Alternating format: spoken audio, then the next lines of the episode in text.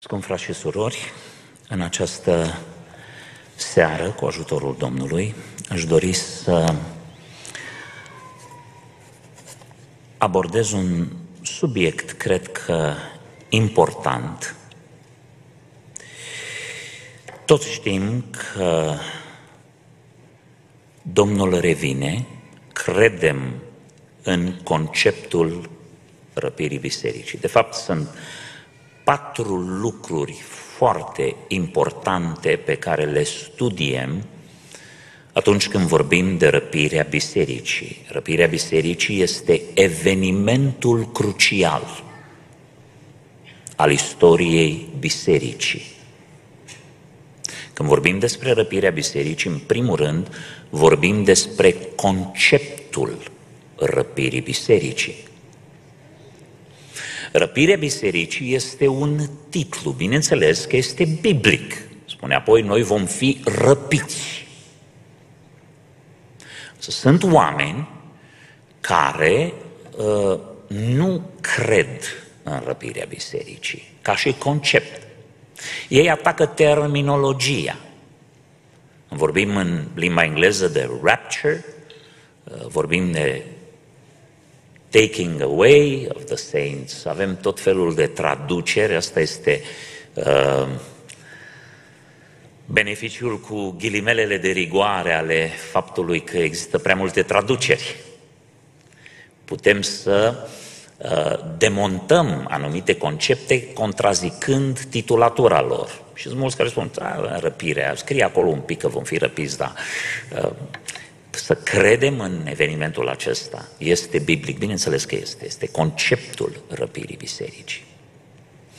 Apoi, când studiem subiectul răpirii bisericii, trebuie să vorbim despre contextul răpirii bisericii.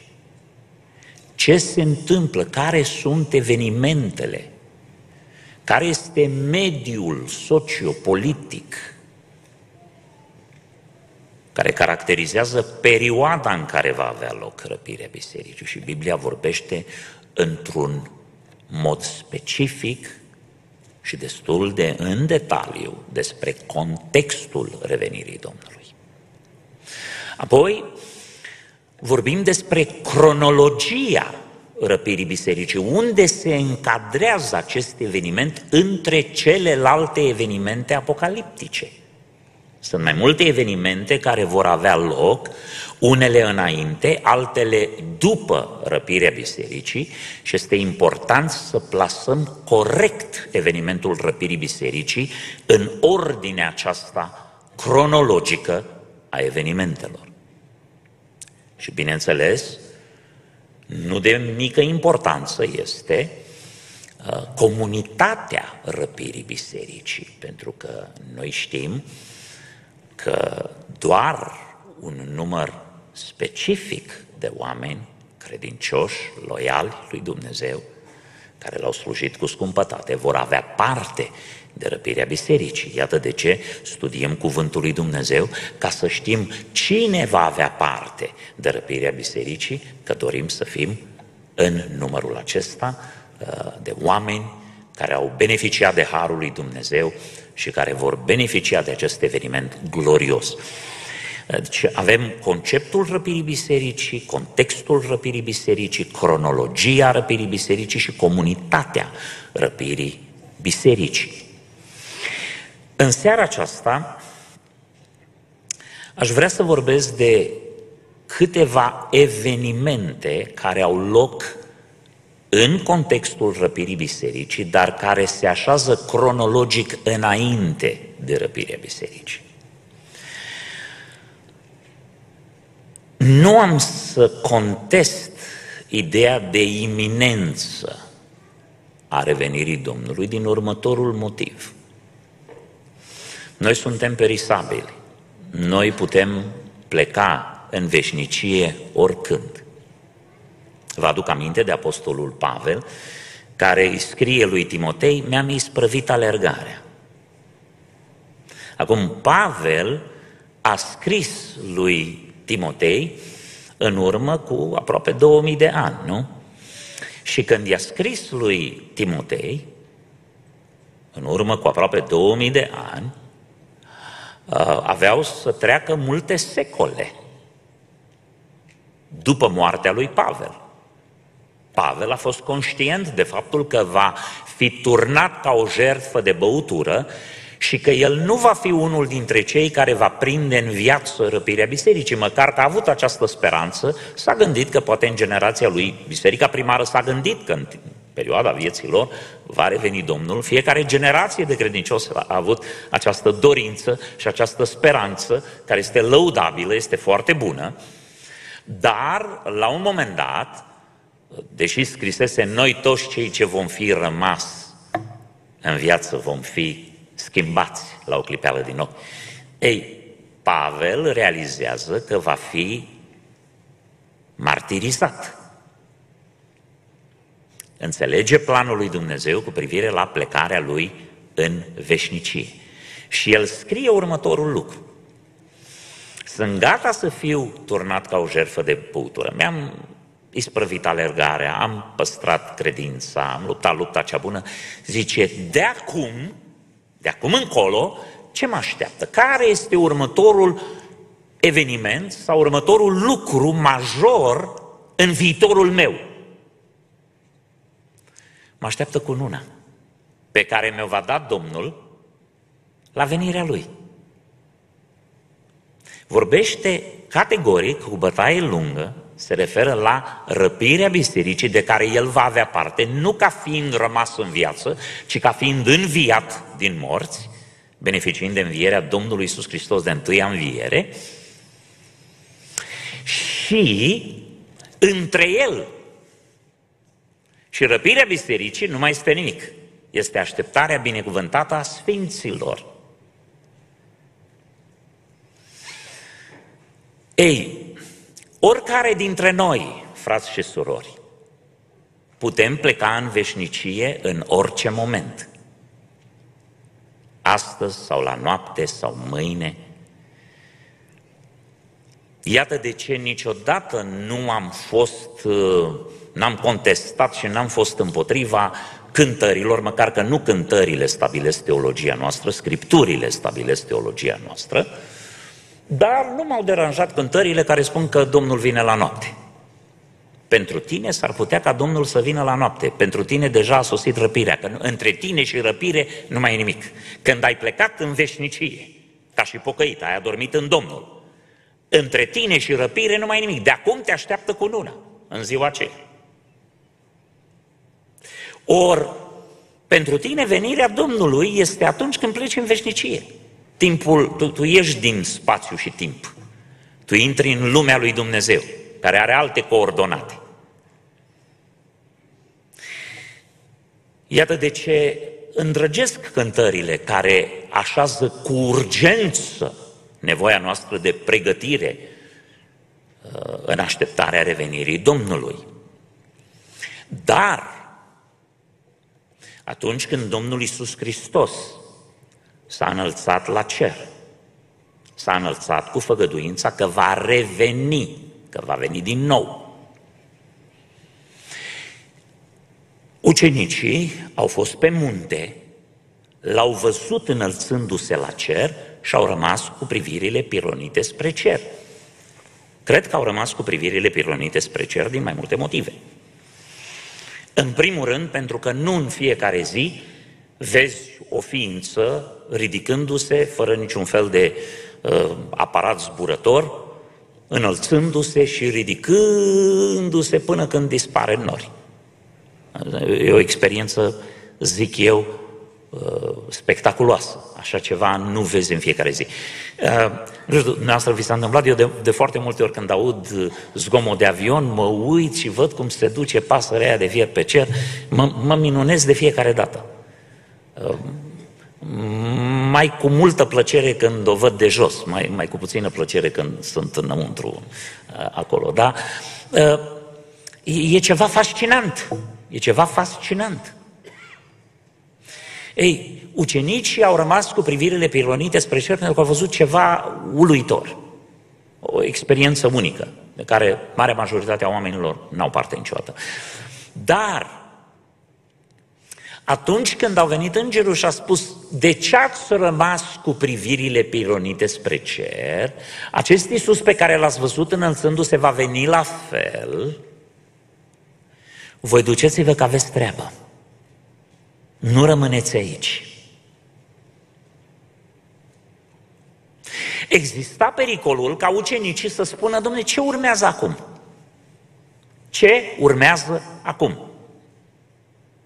Dacă atunci când Pavel a fost martirizat, a spus, odată ce mi-am încheiat alergarea pe pământul acesta, nu mai rămâne nimic între mine și viitorul meu veșnic cu Domnul în slavă, între mine și răpirea bisericii. S-a terminat, nu mai, nu mai există niciun alt eveniment. Nu se mai poate întâmpla nimic cu mine și în viața mea. Ucenicii or fi avut aceeași așteptare. Noi rămânem aici pe munte, ce să mai plecăm? Deja se hotărâseră odată când Domnul s-a schimbat la față și Petru a spus și să nu mai plecăm de aici. Facem niște colibe, rămânem aici, că e bine să stăm aici. Păi unde să pleci în lume de la o experiență atât de extraordinară, gândindu-se, domne, aici pe muntele ăsta e un portal care te transportă în eternitate, în prezența lui Dumnezeu. Ăsta e locul cel mai potrivit unde ar trebui să fim și să rămânem. Îngerul spune, nu, nu, nu. Asta este o problemă de viitor, se va întâmpla în viitor, dar, deocamdată,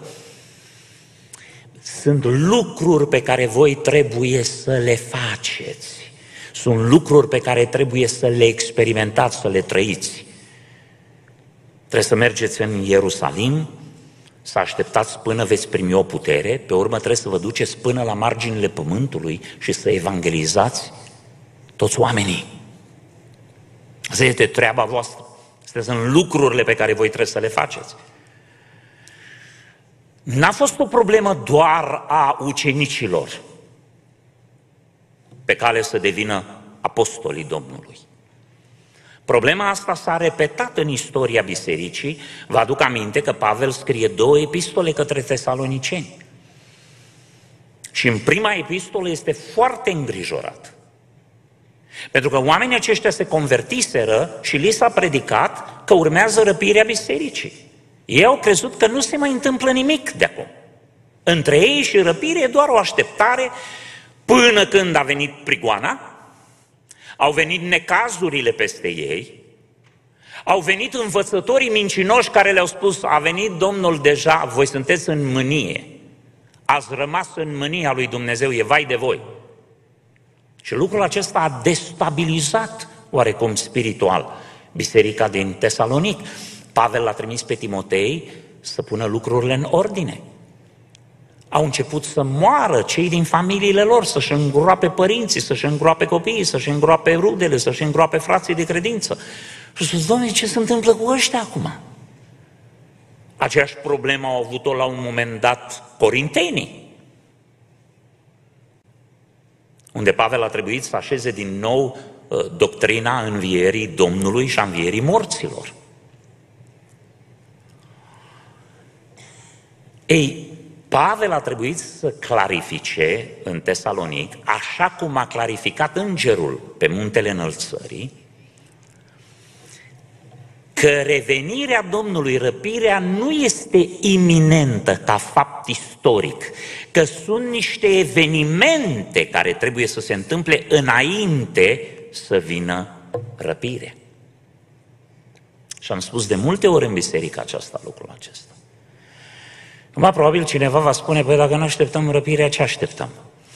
V-am spus, suntem toți perisabili, muritori, putem trece oricând, noi trebuie să fim pregătiți în fiecare zi pentru că s-ar putea ca răpirea bisericii să vină pentru tine astăzi sau mâine. Între tine și răpire să nu mai fie nimic. Tu să nu mai trebuiască să aștepți niciun eveniment din lumea asta.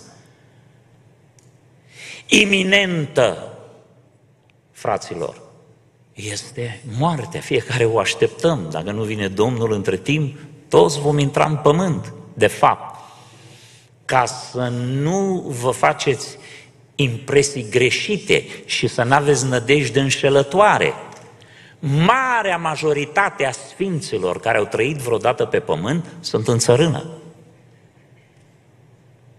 Și îmi permit să spun, cei mai mari sfinți care au trăit vreodată pe pământ sunt în țărână, în pământ, așteaptă învierea morților. Mai mult, cei ce vor fi rămas, mie nu-mi sună un număr mare. Încă o dată, spuneam mai devreme că nu cântările stabilesc doctrina și teologia bisericii, nici tablourile, nici artiștii. Artiștii nu stabilesc doctrina. Doctrina e în cuvântul lui Dumnezeu. Tabloul ăsta l-am văzut de când eram mic cu avioanele care intră în zgârie nor, cu cărucioarele care rămân pe stradă goale, cum toată lumea e înmărmurită, că au dispărut miliarde de oameni din lumea asta. Vreau să vă spun în primul rând că turma Domnului e mică. S-ar putea ca evenimentul răpirii bisericii nici să nu fie foarte observabil. Nu mai vorbim de faptul că din biserică, și noi știm că o mare parte din biserică sunt denominații apostate, păgâne, care au păgânizat creștinismul, uh, și vă rog foarte mult, eliminați din gândirea dumneavoastră aspectul sincerității. Mai e adevărat că pupă icoane, moaște, că fac mătănii, că fac cu tare lucruri, dar au, sunt sincer, domne. Bă, îl cunosc pe ăsta, e mai, mai pocăit ca pocăiții. Terminați cu folclorul ăsta, că nu este adevărat. Doar credința adevărată în adevăratul Hristos, potrivit cuvântului lui Dumnezeu, ne mântuie. Pentru că din aproape în aproape așa ajungem să-i facem și pe musulmani pocăiți, pe budiști și pe alții, că sunt sinceri săraci. Frați și surori, nu numai că adevărata biserică are un număr restrâns, limitat, trebuie să recunoaștem că la ora actuală chiar în neoprotestantism au apărut foarte multe curente false. Ne zbatem în momentul de față într-un triunghi vicios, periculos, toxic, de învățături străine. În primul rând, avem Calvinismul, care îl face pe credincios irresponsabil și spune, indiferent ce faci și unde te duci, dacă Dumnezeu te-a hotărât pentru rai, te duce în rai. Dacă te-a hotărât pentru iad, poți să te dai de berbelea cu tot în iad ajungi. Și Hristos n-a murit pentru toate păcatele, a murit numai pentru păcatele celor pe care urma să-i mântuiască.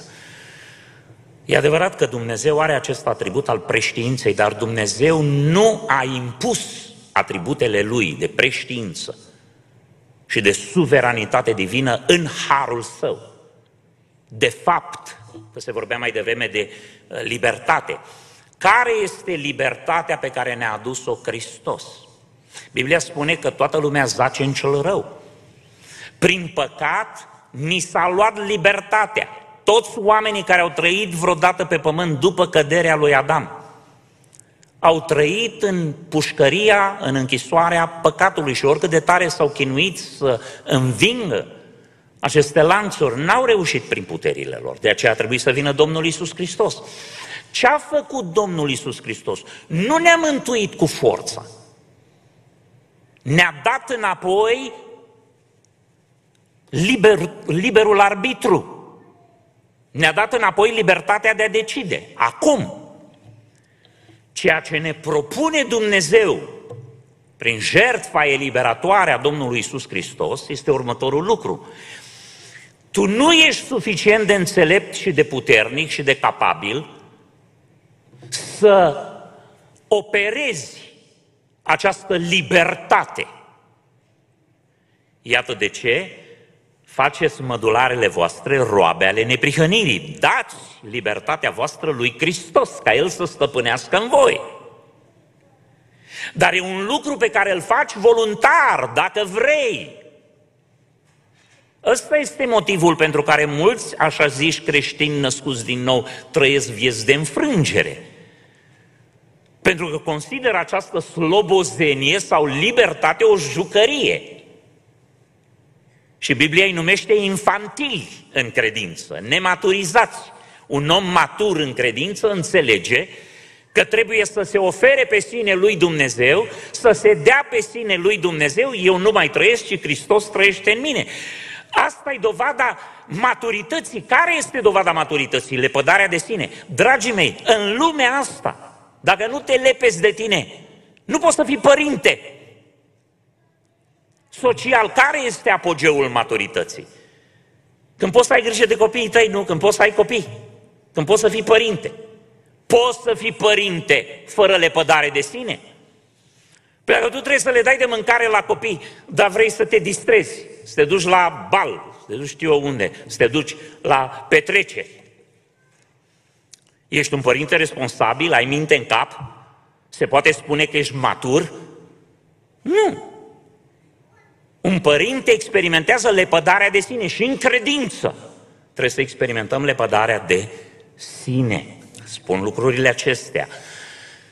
Pentru că în creștinismul actual avem foarte multe pierderi către aceste curente toxice, periculoase, otrăvitoare. Calvinismul pe de-o parte, cesaționismul. Sunt foarte mulți tineri vrăjiți de aceste teorii că nu mai există botezul cu Duhul Sfânt, vorbirea în limbi, auziți pe unii spunând, dar unde scrie că trebuie să, că nu ești mântuit? Merg la conferințe de tineri. Și una din întrebările cel mai des puse. Și nu ești mântuit dacă nu vorbești, nu, nu ești mântuit dacă nu ai darurile Duhului Sfânt. Nu ești... Deci darurile Duhului Sfânt și botezul cu Duhul Sfânt devine o facultativ, devine ceva opțional. Nu ceva imperativ. Păi pentru ucenici n-a fost opțional, a fost imperativ. Și apoi, la extrema cealaltă, ne batem, ne luptăm cu învățătura carismatismului, cu extremele carismatice. Ce înseamnă extreme carismatice? Extremele carismatice ne spun că noi suntem mici Dumnezei.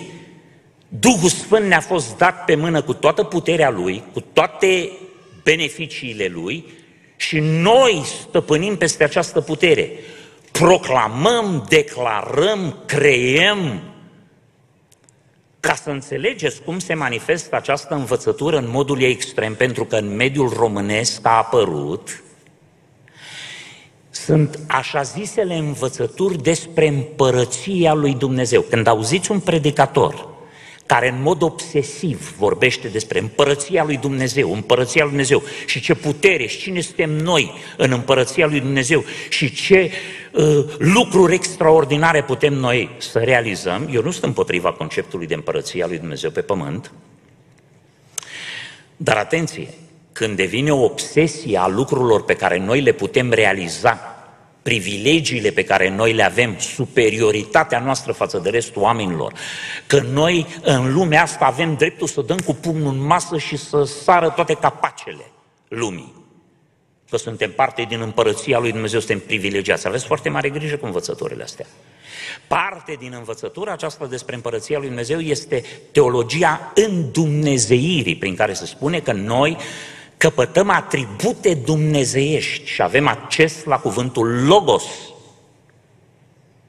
cuvântul Creator, că îl limităm pe Dumnezeu. Ei, Asta înseamnă că numărul celor cu adevărat credincioși, care au o credință adevărată, fundamentată în Scripturi, împărăția lui Dumnezeu la ora actuală, e nevăzută, nu o poți arăta, nu e pe hărți, nu e pe granițe. Ăștia se duc ung cu un de lemn, clădiri, străzi, uh, uh, proclamă autoritatea lor asupra orașelor, asupra lumii, asupra instituțiilor, asupra... Sunt bazaconii. Să sunt bazaconii. Împărăția lui Dumnezeu este spirituală, este spațiul spiritual al copiilor lui Dumnezeu, dar în lumea asta noi suntem aruncați ca niște miei în mijlocul lupilor. Noi suntem vulnerabili. N-am venit aici să instituim împărăția lui Dumnezeu pe pământ și să spunem, noi suntem mari și tare, am devenit sfetnicii lumii. Nu, este o dovadă de aroganță gratuită. Noi extindem împărăția lui Dumnezeu prin evangelizare și prin convertirea sufletelor. Sufletele sunt teritoriul împărăției lui Dumnezeu. Și victoriile noastre sunt victorii împotriva păcatului, nu sunt victorii împotriva instituțiilor, mai știu eu ce. Nici de cum. Împărăția lui Dumnezeu se va instaura în timpul de o mie de ani, în timpul domniei de o mie de ani. Atunci vine Hristos, El instaurează împărăția lui pe pământ.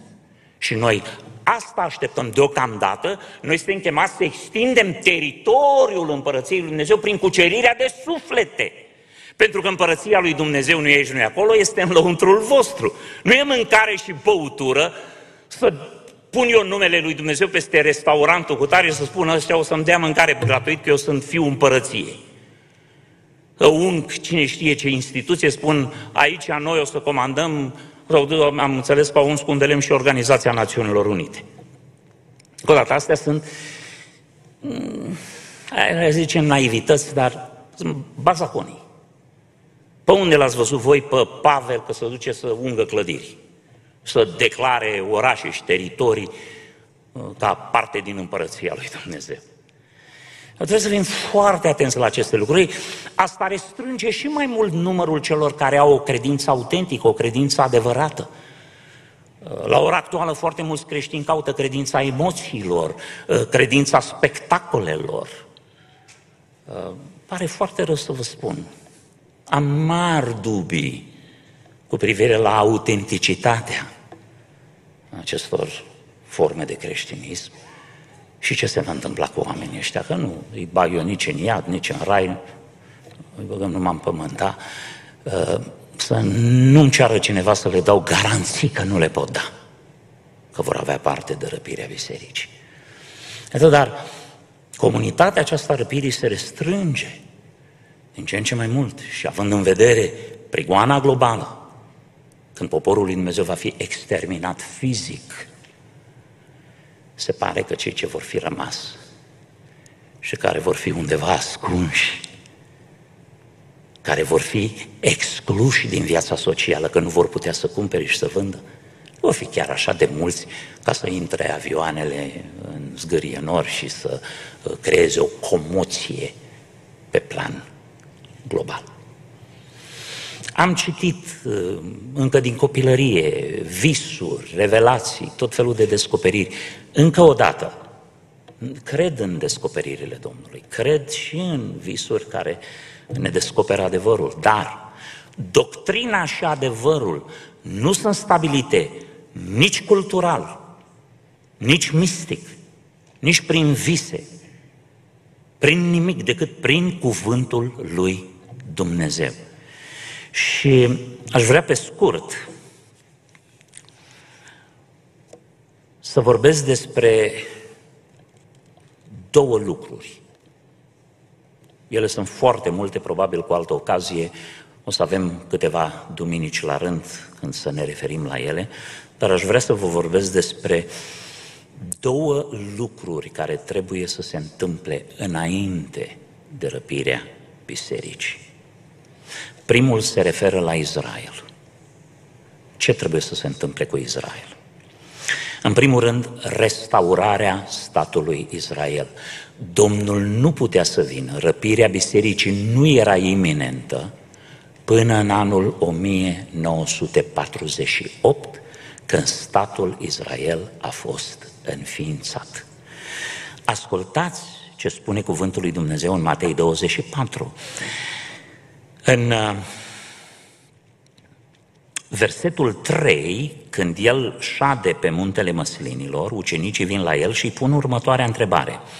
Spune-ne când se vor întâmpla aceste lucruri și care va fi semnul venirii tale și al sfârșitului veacului acestuia. Acum, există anumite adevăruri interschimbabile între biserică și Israel, dar când ucenicii pun această întrebare, ei urmau să devină apostolii bisericii. Domnul Iisus Hristos le-a oferit o perspectivă a revenirii sale pentru biserică care va fi semnul venirii tale și al sfârșitului veacului acestuia. Și acum el le spune, băgați de seamă să nu vă înșele cineva. Vor veni Cristoși mincinoși, războaie vești de războaie, uh, cu tremure de pământ, foame, de ciumă, toate aceste lucruri nu vor fi decât începutul durerilor. Atunci vă vor da să fiți chinuiți și vă vor omorâ și veți fi urâți de toate neamurile pentru numele meu. Atunci mulți vor cădea, se vor vinde unii pe alții, se vor urâ unii pe alții, se vor scula mulți proroși mincinoși și vor înșela pe mulți. Și din pricina înmulțirii fără de lege, dragostea celor mai mulți se va răci, dar cine va răbda până la sfârșit va fi mântuit. Evanghelia aceasta împărăției, care este responsabilitatea bisericii, va fi propovăduită în toată lumea ca să slujească de mărturie tuturor neamurilor, atunci va veni sfârșitul. Și acum ne întoarcem la întrebarea lor, care va fi semnul? Și acum, în uh, versetul 32 din Matei 24, spune, de la smochin învățați pilda lui, când îi frăgezește și înfrunzește mlădița, știți că vara este aproape. Tot așa și voi, când veți vedea toate aceste lucruri, să știți că Fiul omului este aproape, este chiar la ușă, adevărat vă spun că nu va trece neamul acesta până se vor întâmpla toate aceste lucruri. Ei au interpretat că e vorba de generația lor. În original se referă la neam sub formă de generație. Nu era vorba de generația lor, era vorba de generația învierii smochinului, când smochinul înfrunzește. Acum, smochinul are două stări, starea de frunze și starea de rod. De ce a blestemat Domnul smochinul? Pentru că avea frunze, dar n-avea rod în el.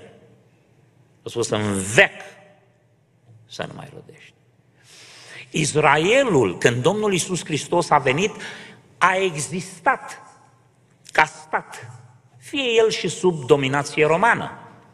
A existat ca entitate pe teritoriul tradițional al lui Israel avea frunze, avea viață, dar n-a adus rod. De aceea spunea cuvântul lui Dumnezeu, îmi voi alege un alt popor care va aduce roadele cuvenite.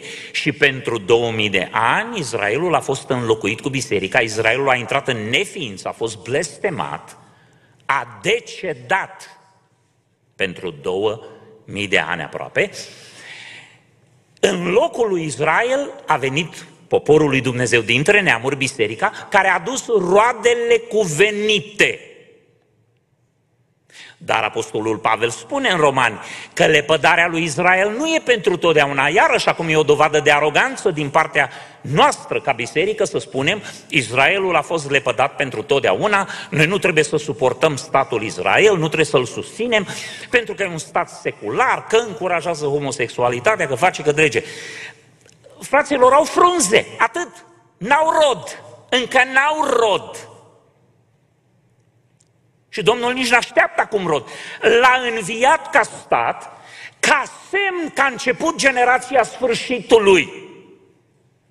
Și că nu va trece această generație din 1948 până moare ultimul dintre ei. Recent am auzit că a murit unul care a fost în al doilea război mondial.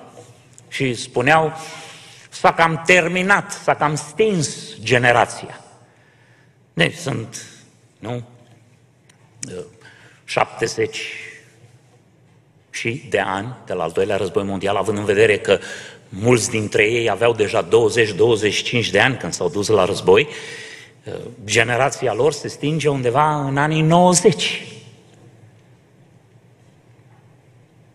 Deci noi așteptăm încheierea, stingerea acestei generații, apropierea de stingerea generației acesteia și se vor întâmpla toate aceste lucruri în timpul ultimei generații. Care generație?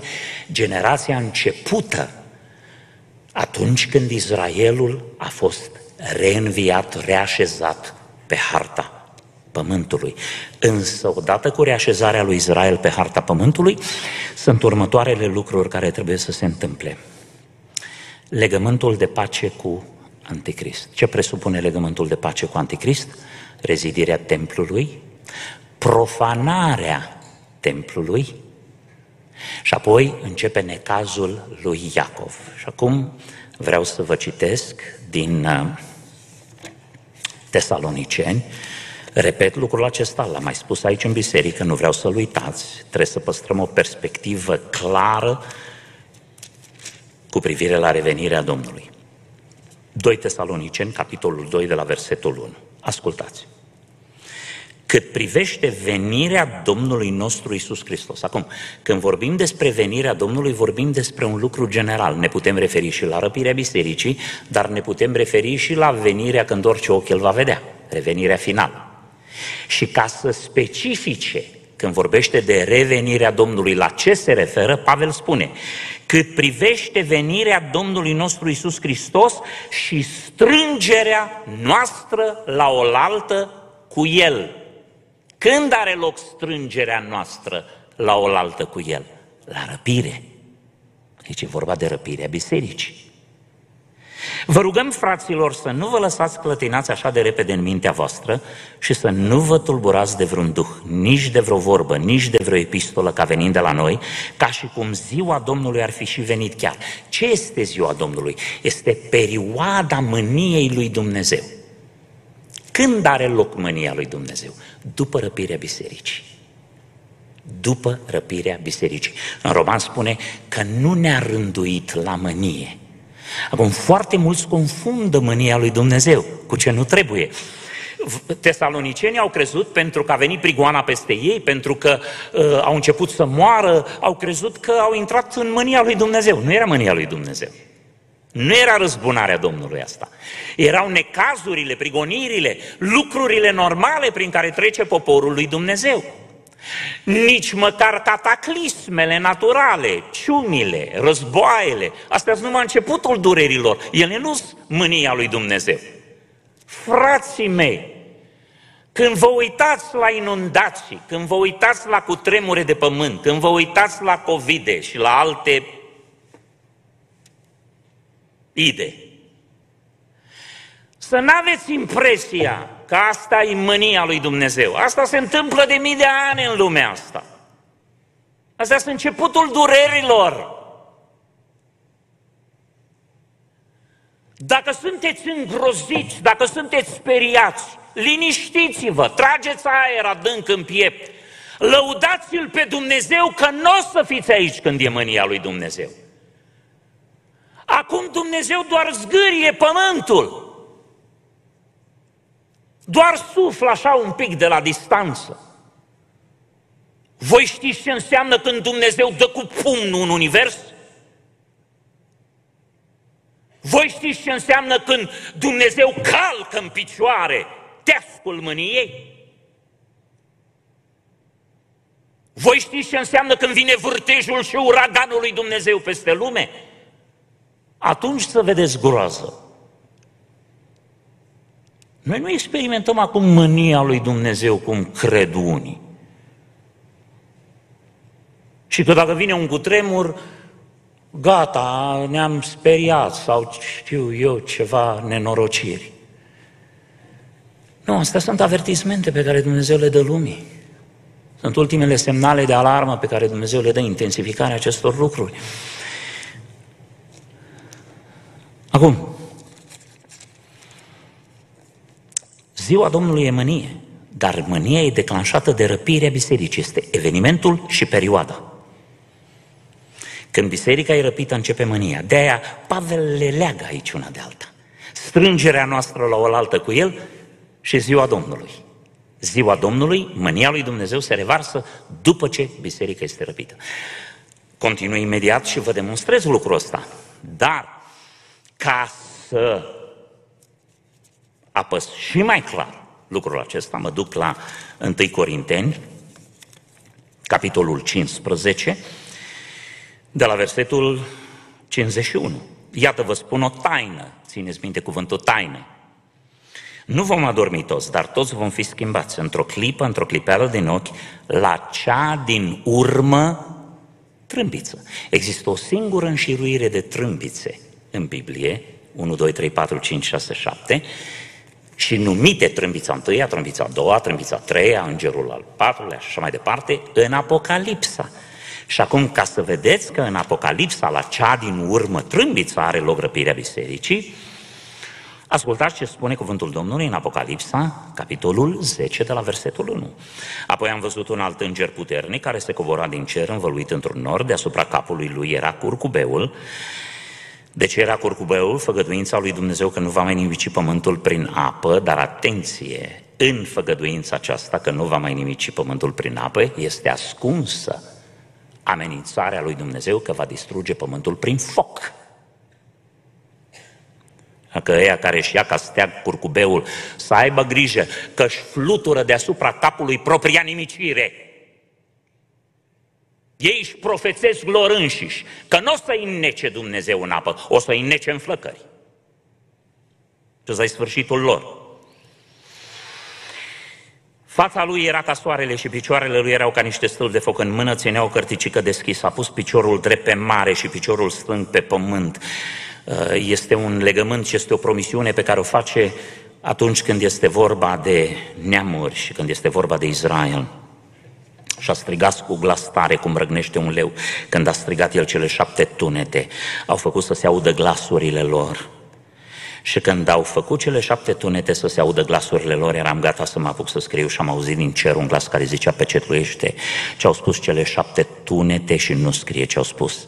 Și îngerul pe care îl văzusem stând în picioare pe mare și pe pământ și-a ridicat mâna dreaptă spre cer. Ce moment solemn, un moment extraordinar, chiar înainte de trâmbița a șaptea. Ăsta este un eveniment care are loc între trâmbița a șasea și trâmbița a șaptea.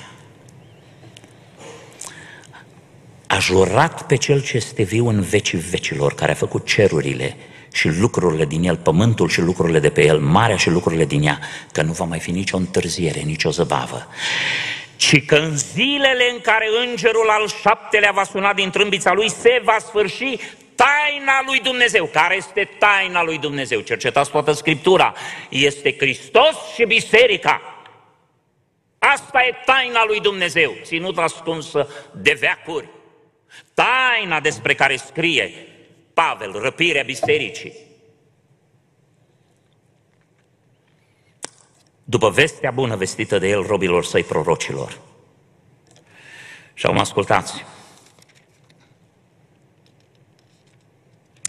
Versetul 15. Îngerul al șaptelea a sunat din trâmbiță și în cer s-au auzit glasuri puternice care ziceau Împărăția lumii a trecut în mâinile Domnului nostru și ale Hristosului său și El va împărăți în vecii vecilor, pentru că începe mânia, purificarea pământului și pregătirea pentru domnia de o mie de ani.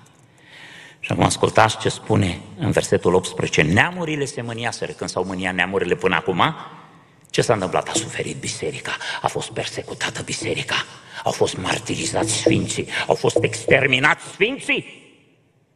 Neamurile se mâniaseră, dar a venit mânia ta. Când vine mânia lui Dumnezeu? La trâmbița a șaptea. Când biserica este răpită, taina lui Dumnezeu se încheie și începe mânia. A venit vremea să judești pe cei morți, să răsplătești pe robii tăi proroși, pe sfinți, pe cei ce se tem de numele tău mici și mari și să prăpădești pe cei ce prăpădesc pământul. Și templul lui Dumnezeu care este în cer a fost deschis și s-a văzut chivotul legământului său.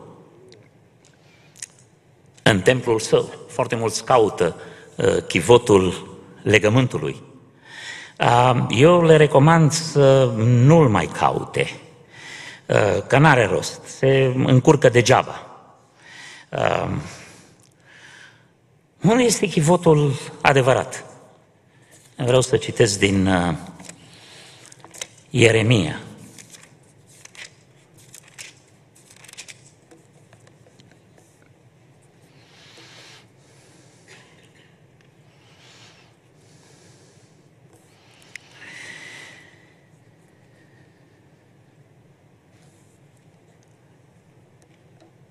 de la versetul 12, Ieremia 3.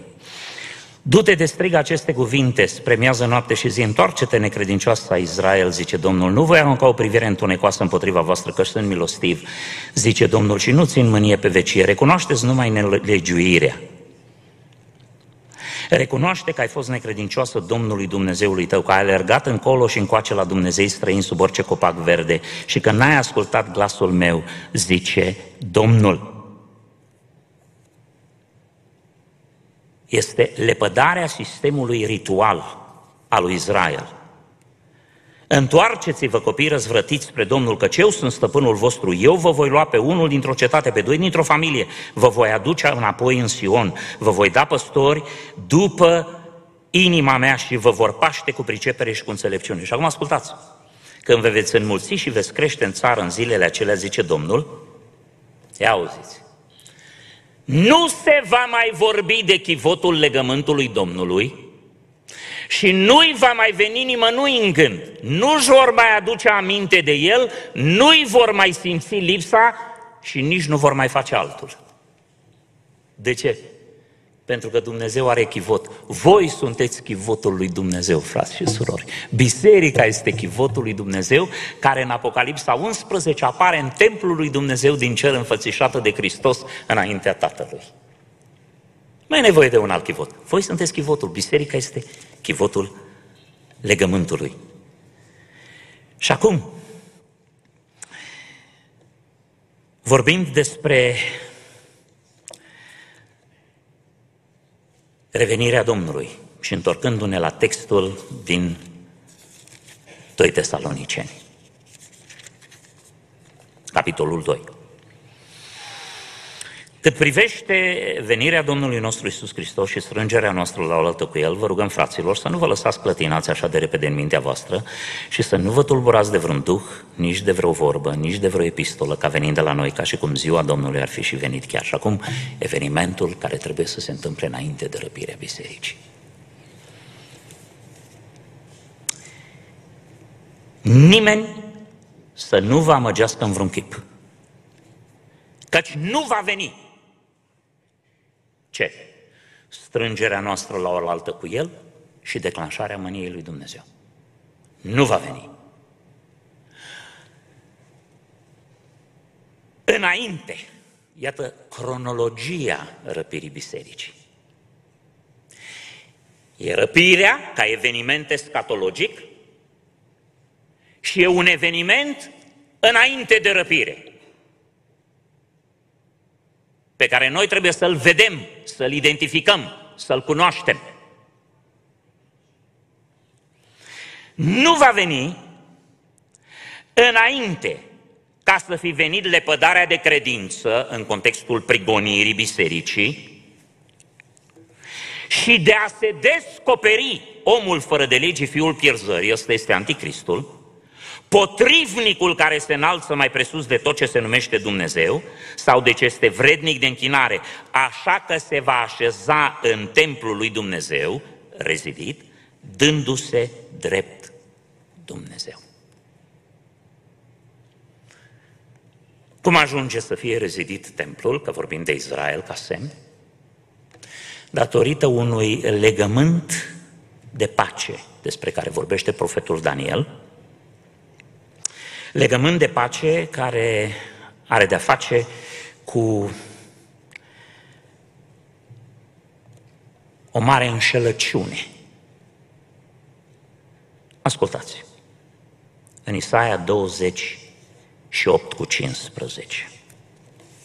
Vreau să citesc pasajul ăsta, poate chiar să începem, da, începem de la versetul 15. Pentru că ziceți, noi am făcut un legământ cu moartea, am făcut o învoială cu locuința morților. Când va trece urgia apelor năvălitoare, nu ne va atinge, căci avem ca loc de scăpare neadevărul și ca adăpost minciuna. De aceea, așa vorbește Domnul Dumnezeu. Iată, pun ca temelie în Sion o piatră, o piatră încercată, o piatră de preț, piatră din capul unghiului clădirii, temelie puternică. Cel ce o va lua ca sprijin nu se va grăbi să fugă. Acum ascultați. Voi face din neprihănire o lege și din dreptate o cumpănă și grindina, este vorba de pedeapsa lui Dumnezeu care vine peste Israel datorită acestui legământ de moarte, va surpa locul de scăpare al neadevărului și apele vor îneca adăpostul minciunii. Să știți că există locuri de scăpare ale neadevărului și există adăposturi ale minciunii. Israelul le va găsi în anticrist, în legământul de pace care le va da înapoi templul, demnitatea religioasă și așa mai departe. Versetul 18, așa că legământul vostru cu moartea va fi nimicit și învoirea voastră cu locuința morților nu va dăinui. În Daniel spune că după trei ani și jumătate se rupe legământul. Când?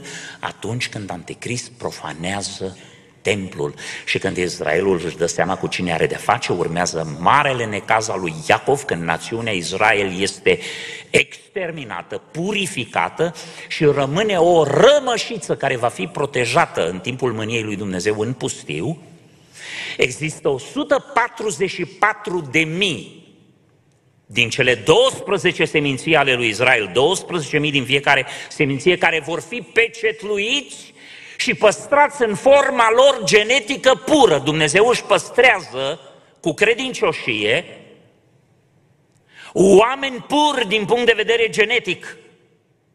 Oamenii încă nu-i știu și nu-i găsesc.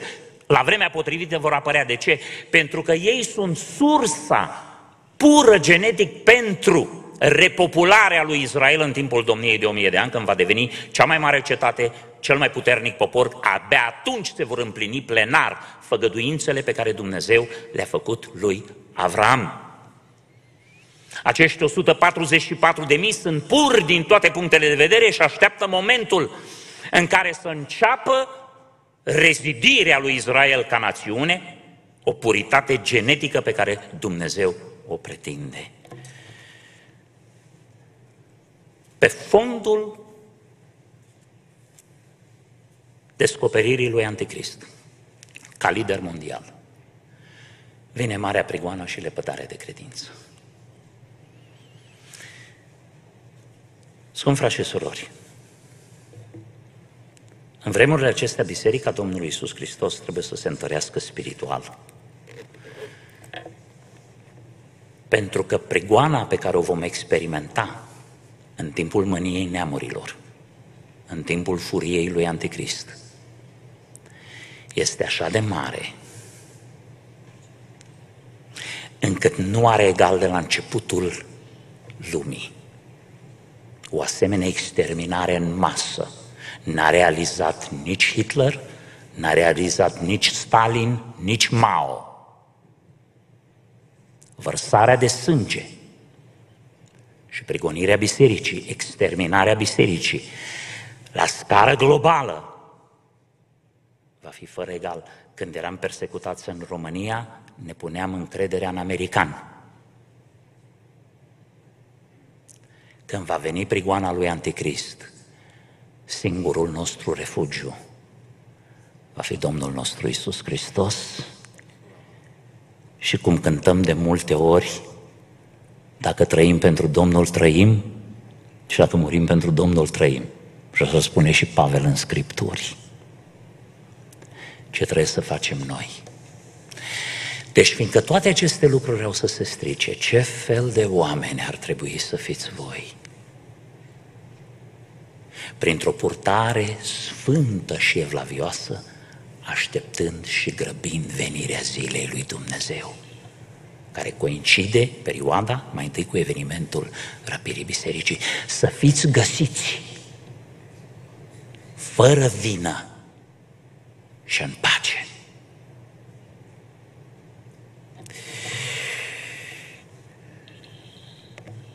Când se vor întâmpla aceste lucruri,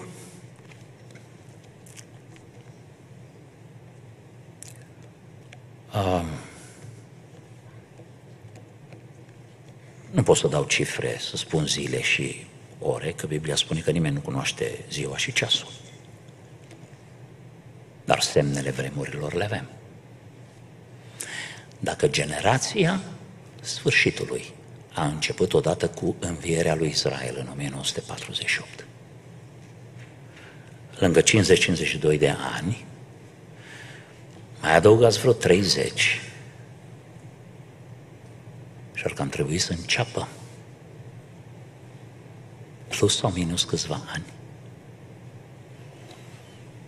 De ce cred că în, mător, în următorii 10, 15, 20 de ani trebuie să se cam întâmple lucrurile astea? Și datorită profeției Domnului Isus Hristos, care a spus, astăzi și mâine lucrez și în a treia zi vă voi da viața.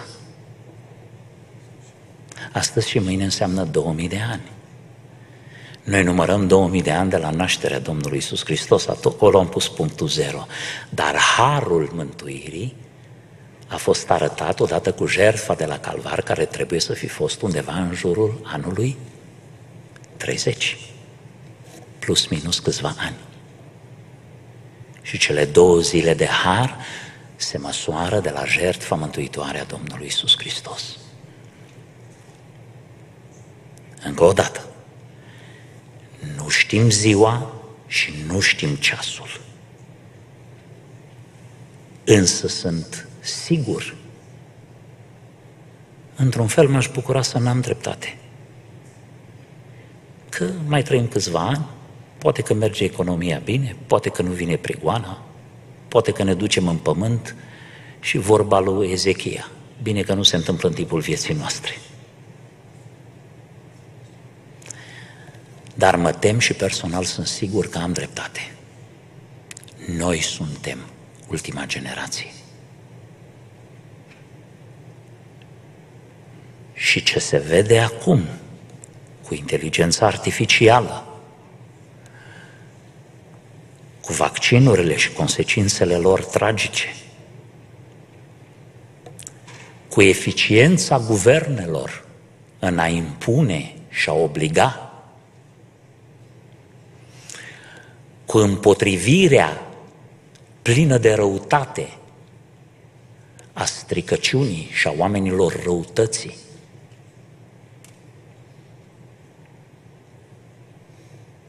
Suntem foarte aproape. Haideți să ne ridicăm în picioare și orice am face, vă rog, numai să nu ne speriem. Pentru că avem vești bune. Dar noi, după făgăduința Lui, așteptăm ceruri noi și un pământ nou în care va locui neprihănirea. Măriți să fie Domnul! Tu poți să grăbești ziua aceea. Evangelizând, împlinind planul lui Dumnezeu cu privire la viața ta, făcând voia lui Dumnezeu în viața ta, apropiindu-te de El, sfințindu-te, pocăindu-te cu adevărat. El nu întârzie, în împlinirea făgăduințelor lui, cum cred unii, ci are o îndelungă răbdare și dorește ca niciunul din voi să nu piară, ci să vină la pocăință. Ajută-ne, Doamne, ne rugăm Domnului.